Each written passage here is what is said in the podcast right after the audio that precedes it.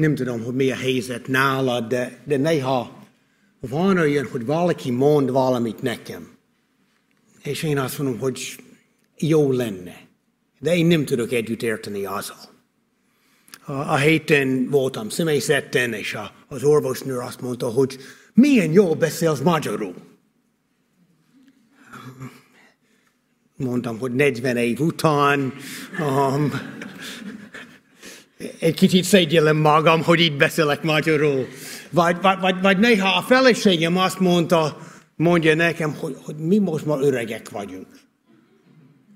És, és én azt mondom, hogy beszélhetsz magadról, de én, én még nem.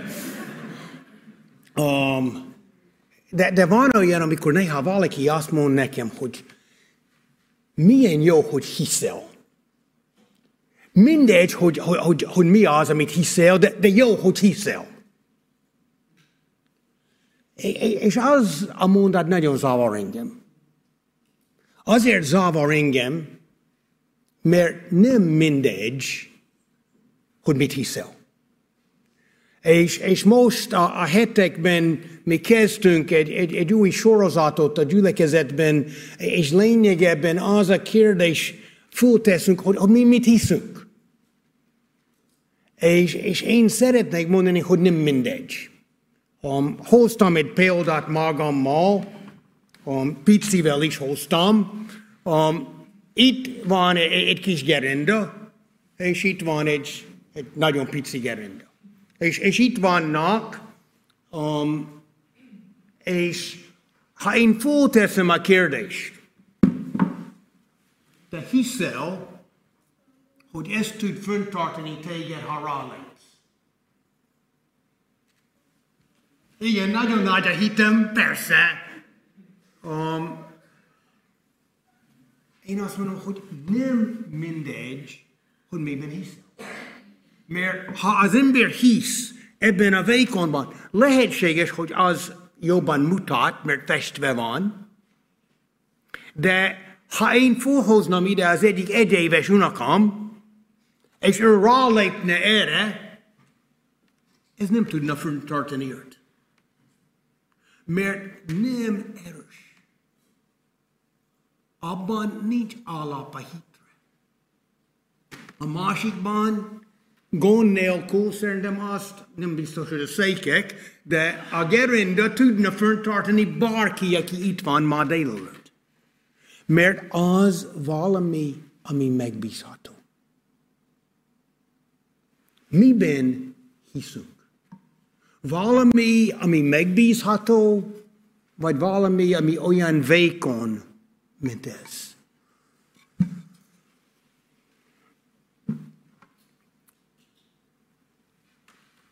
Amikor mi beszéljünk a hitról, a világban vannak különböző emberek, különböző országokban, és van olyan, aki keresztény, van olyan, aki iszlám, van olyan, aki hindu, van számtalan különböző.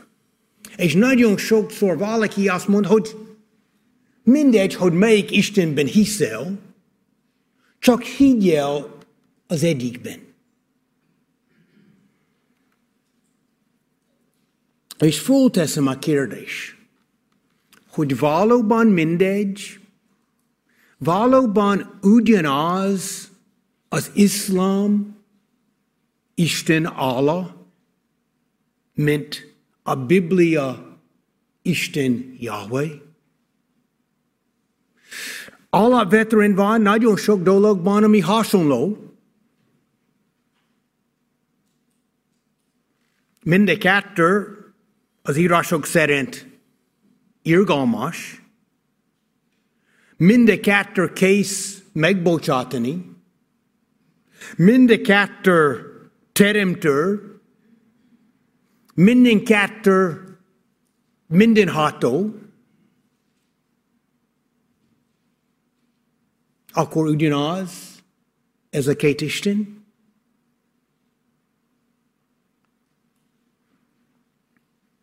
Én azt mondom, hogy nem. Egyre több ember a világban azt mondja, hogy igen, és teljesen mindegy, hogy melyikben hiszel. A kezemben van egy egy dolláros, és van egy öt dolláros. Ha én azt mondanám neked, hogy melyik a kettő között szívesen átvennél, mit mondanád? Az öt dolláros. Csak egy probléma. Az öt dolláros én gyártottam. 50 évvel ezelőtt én gyártottam, amikor gimnáziumba jártam. Kaptunk egy feladat az egyik tantárgyban, és akkor a tanár nem volt ott, ahol dolgoztunk, mi egy hét alatt dolgoztunk, és ez lett az eredmény. Mind a két oldalon ott van valami, ami ott van az eredeti. Kérdezem. Ez lehet használni a boltban? Nem. Mi majdnem érkeztünk arra a pontra, hogy mi azt gondoljuk, hogy kísérletezünk. Menjünk valami este móziba, ahol sötét van, és akkor esetleg tudnunk átadni, és az ember nem venne észre, hogy ez hamis. Azt kell tudni, hogy egy hamisítvány nagyon közel van a valódihoz. És minél jobb a hamisítvány, minél közelebb a valódihoz. De az, hogy közel a valódihoz, az még mindig hamisítvány. És amikor mi beszéljünk a Biblia Istenről, és mi beszéljünk más istenekről, azt kell mondani, hogy az összes másik egy hamisítvány. Közel van, és néha, ahogyan mi nézünk, azt mondjuk, hogy fú, az, az ugyanaz. Mert a lényeges dolgokban, vagy bizonyos lényeges dolgokban ugyanaz. De vannak más lényeges dolgokban, amiben nem ugyanaz. Mondom egy pár példát. Hogyan üdvözöl valaki? Az iszlámban az ember üdvözöl abban, hogy ő hogyan él, és ő mit tesz. Ő a jó cselekedetei által ő próbál megfelelni az Allahnak. A kereszténységben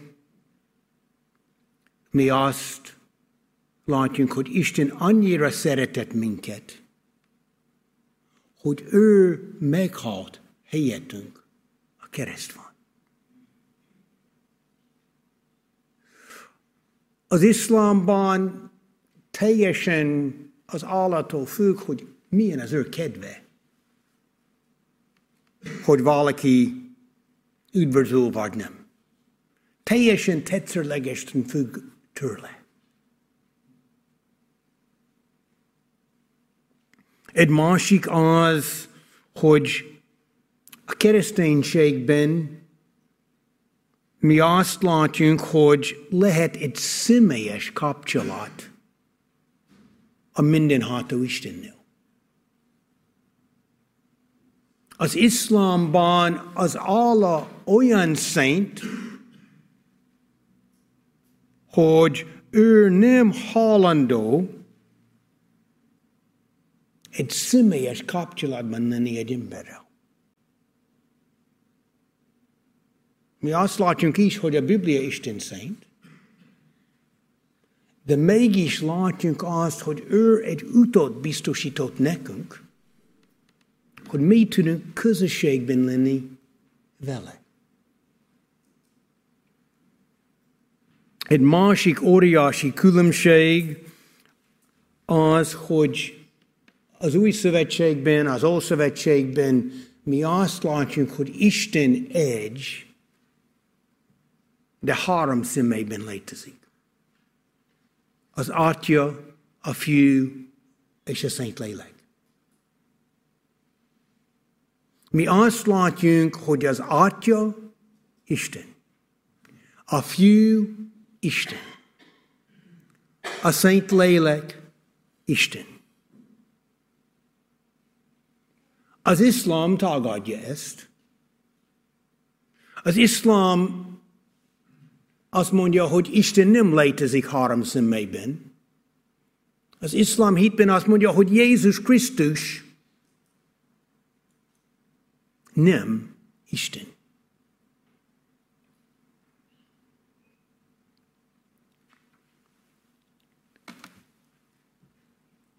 Jézus Isten, vagy nem? Én azt látom, hogy nem lehet mind kettő igaz. Az egyik vagy a másik kizárja a másik.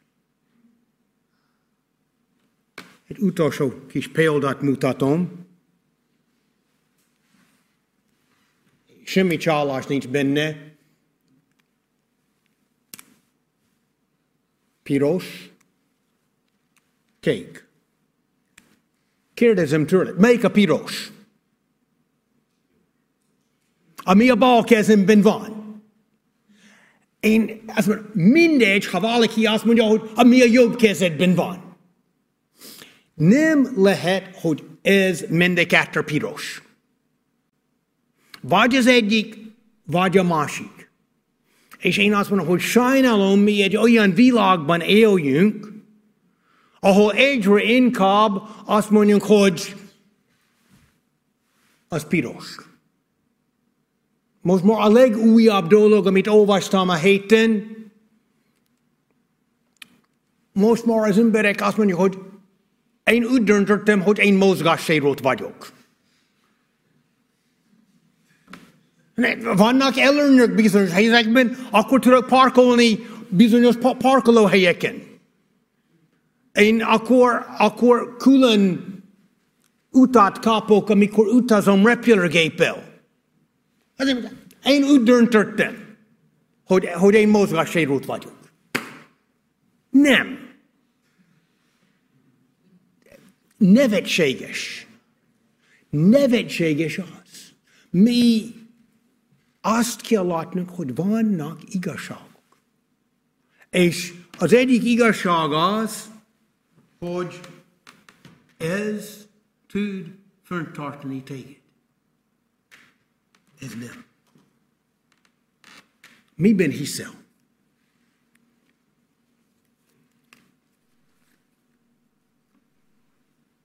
Mi hiszünk abban, hogy Isten három személy.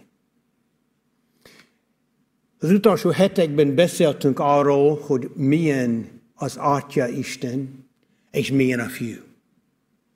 Ma délelőtt a következő pár percben mi akarunk beszélni a Szent Lélekről.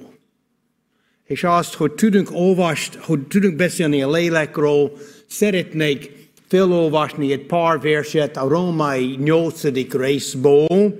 Szeretnék kérni, hogy most álljunk föl, amikor olvasom az igét.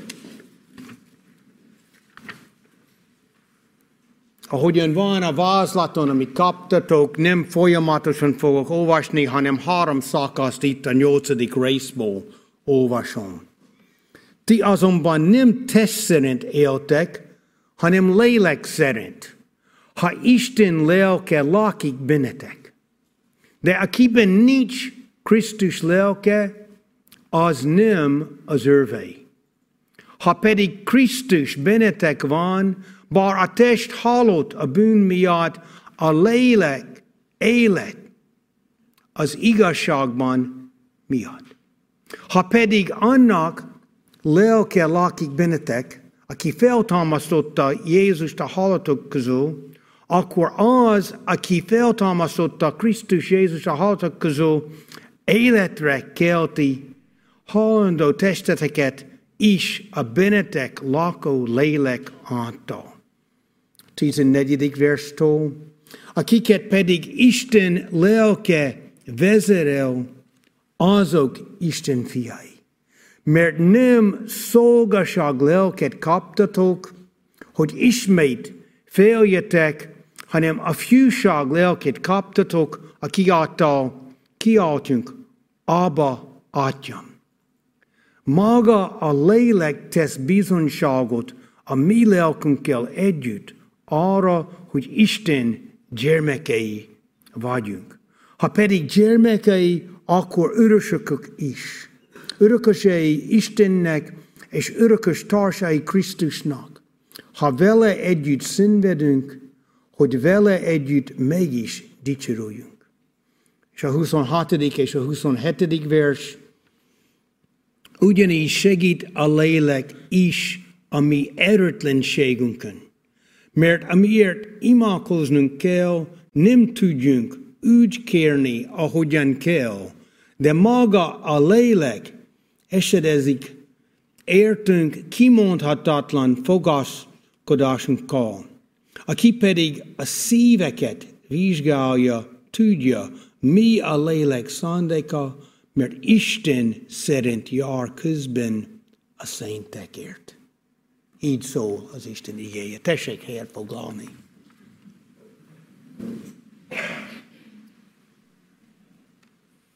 Amikor beszéljünk a, lélekről, ma délelőtt három dolgot akarunk látni, ami segít abban, hogy, hogy igenis van egy közvetlen kapcsolatunk Istennel, egy, egy személyes kapcsolat vele, abban, hogy ő adta az ő lelkét nekünk.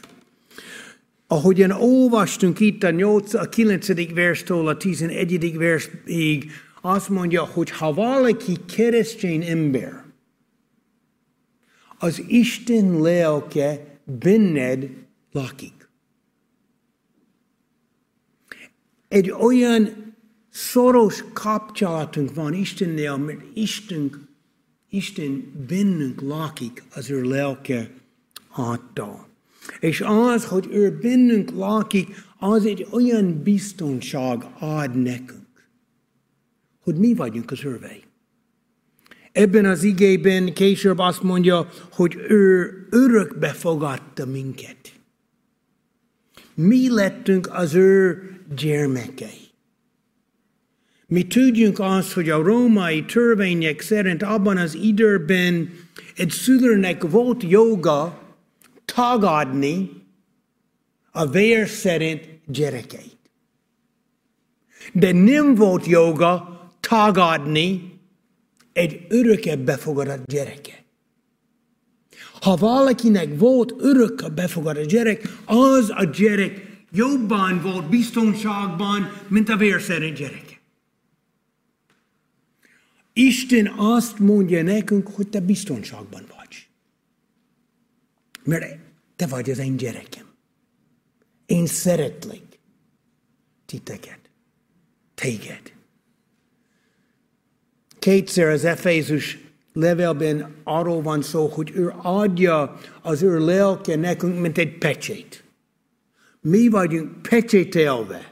Ezt olvasunk az Efézus 1, 13 és 14-ben, és a 4, 30-ban, hogy ő adja egy pecsét az ő lelkével a megváltás napjaig.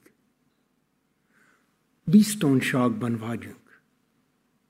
Milyen jó, hogy mi tudunk élni biztonságban. Vannak olyan helyzetek a mi életünkben, ami teljesen bizonytalan. Amikor az ember vár, hogy felvesznek a gimnáziumban, amikor vár, hogy az ember felvesznek az egyetemre, amikor vár, egy orvosi vizsgálat eredményt. A bizonytalanság, amivel él, hogy, hogy mi lesz velem. Amikor indul egy háború. A héten voltam egy konferencia, és az egyik részvevő Ukrajnából jött. És az egyik este ő beszámolt az ő utolsó évéről. Um, egy 14 hónap, ami tele van bizonytalansága. Az élet hoz bizonytalanságot a mi életünkbe. Sokszor az a bizonytalanság jön teljesen függetlenül attól, hogy mi mit teszünk. Isten adta az ő lelkét. Ő annyira szeret minket, hogy az az ő vágya, hogy mi nem éljünk bizonytalanságban. Hogy, hogy mi tudunk úgy élni, hogy én tudom, hogy Isten szeret engem. És én tudom, hogy az a szeretet nem függ attól, hogy én eleget csináltam ma.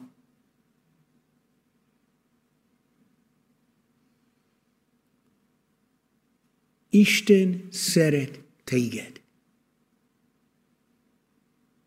A Josh McDowell az egyik könyvében egy példát, amit sokszor használom, amikor ő beszél a különböző fajta szeretetről. És ő azt mondja, hogy van egy olyan fajta szeretet az, hogy én szeretlek, mert ilyen vagy olyan vagy, vagy én szeretlek, ha, én szeretlek, ha ezt vagy ezt vagy azt csinálsz, és utána ő azt mondja, hogy az az agape szeretet, amit látjunk a Bibliában, az a szeretlek pont. Mondat vége. Isten így szeret téged. Nem szabad elfelejteni azt, hogy Isten így szeret téged, hogy teljes biztonságban vagy a kapcsolatodban Istennel. A másik, amit látjunk, Isten azért adta a lélek, hogy ő vezet, ő vigasztal, ő, ő a segítő, felolvasott igében látjuk azt, hogy, hogy vannak olyan helyzetek a mi életünkben, hogy mi nem is tudjuk, hogyan kell imádkozni. Nem, nem, nem tudunk találni a szavakat. És, és, és, és itt azt olvasunk, hogy, hogy Isten az, aki ilyen helyzetekben is, ő a mi segítünk. És azt olvasunk, hogy ilyen helyzetekben lehet tudni azt, hogy ő az, aki imádkozik értünk. Ő imádkozik helyettünk. Amikor mi nem tudunk kifejezni magunkat, ő imádkozik. Milyen jó tudni azt, hogy ilyen lélek van, aki bennünk él. Aki vezet, a János evangélium a 14. résztől a 16. részig beszél többször az Isten lelkéről, arról, hogy ő hogyan vezet minket, és, és én azt látom, hogy, hogy ő leginkább vezet minket az Isten igéje által. Ő segít minket, amikor mi olvasunk az igét, hogy mit tudunk megérteni hogy Isten mit mond abban az igében. Így éljünk, hogy ő vezet minket az ő igéje által. És végül is mi azt látjuk, hogy az, hogy az Isten lelke bennünk él, ő ad erőt, hogy mi tudunk egy Isten tetsző életet élni. Az apostolok cselekedet nyolcadik, első rész a nyolcadik versben azt olvasunk, hogy ellenben erőt kaptok, amikor eljön hozzatok a Szent Lélek, és tanulóim lesztek. Jeruzsálemben, egész Judiaban és Samáriaban, sőt a föld végső határaig. Jézus, amikor ő fölment a menbe, ő adott egy ígéret. Ő azt mondta a tanítványoknak, hogy én nem fogok csérbe hagyni titeket, hanem én majd küldöm az én lelkemet.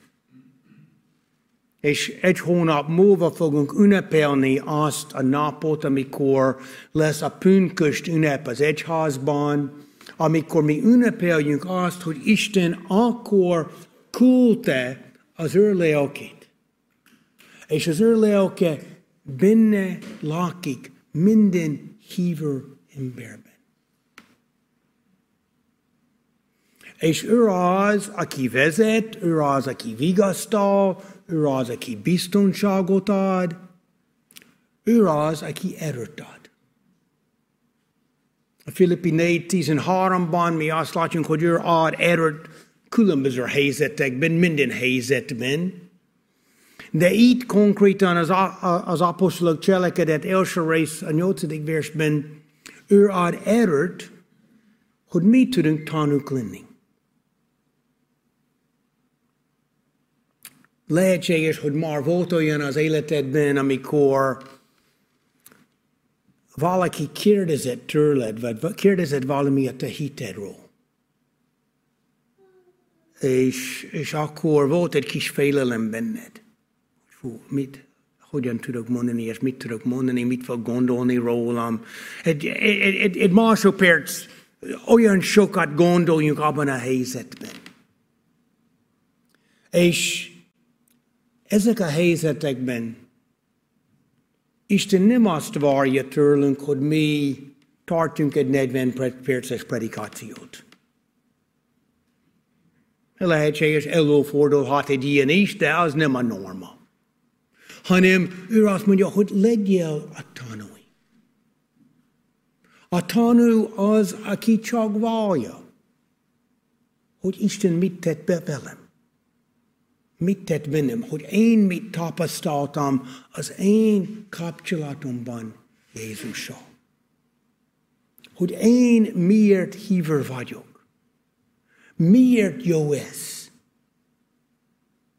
És azt olvasunk itt, hogy az Isten lelke az, aki ad azt az erőt nekünk, azt a bátorságot nekünk, hogy mi tudunk tanunk lenni ott, ahol éljünk.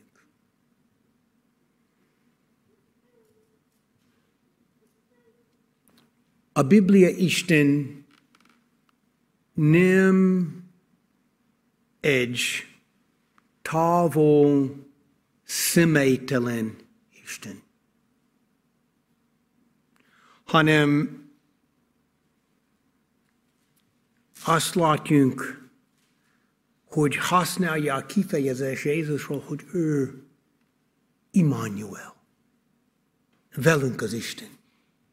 És én azt látom, hogy ő nem csak velünk az Isten Jézussal, hanem ahogyan Jézus megígérte, miután én elmegyek, akkor tovább. Isten azt ígéri, hogy ő velünk lesz. Isten veled van. Az ő lelke adta.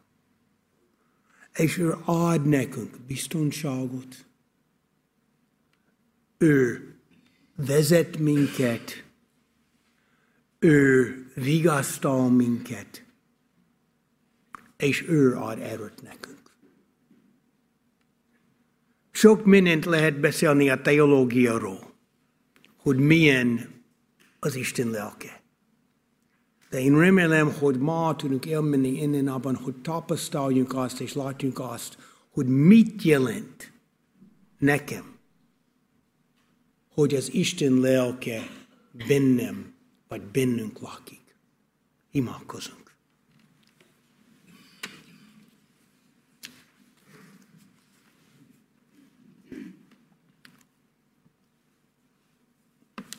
Édesatyánk, hálát adunk neked,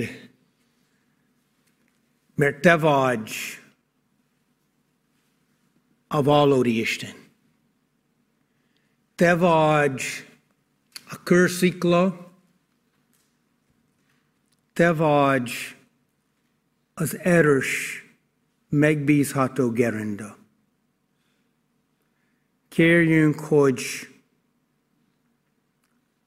segíts minket a mi gyengeségünkben, hogy mi tudunk hinni benned. És látni azt, hogy a lényeg nem az, hogy milyen nagy a mi hitünk, hanem azt, hogy te milyen megbízható vagy. Köszönjünk, hogy te adtál nekünk a te lelkedet. És köszönjünk, hogy mi biztonságban vagyunk benne. Kérjünk tovább, erősíts minket a mi hitünkben, hogy mi tudunk tanúk lenni a világban. Ezt kérjünk a te nevedben. Amen.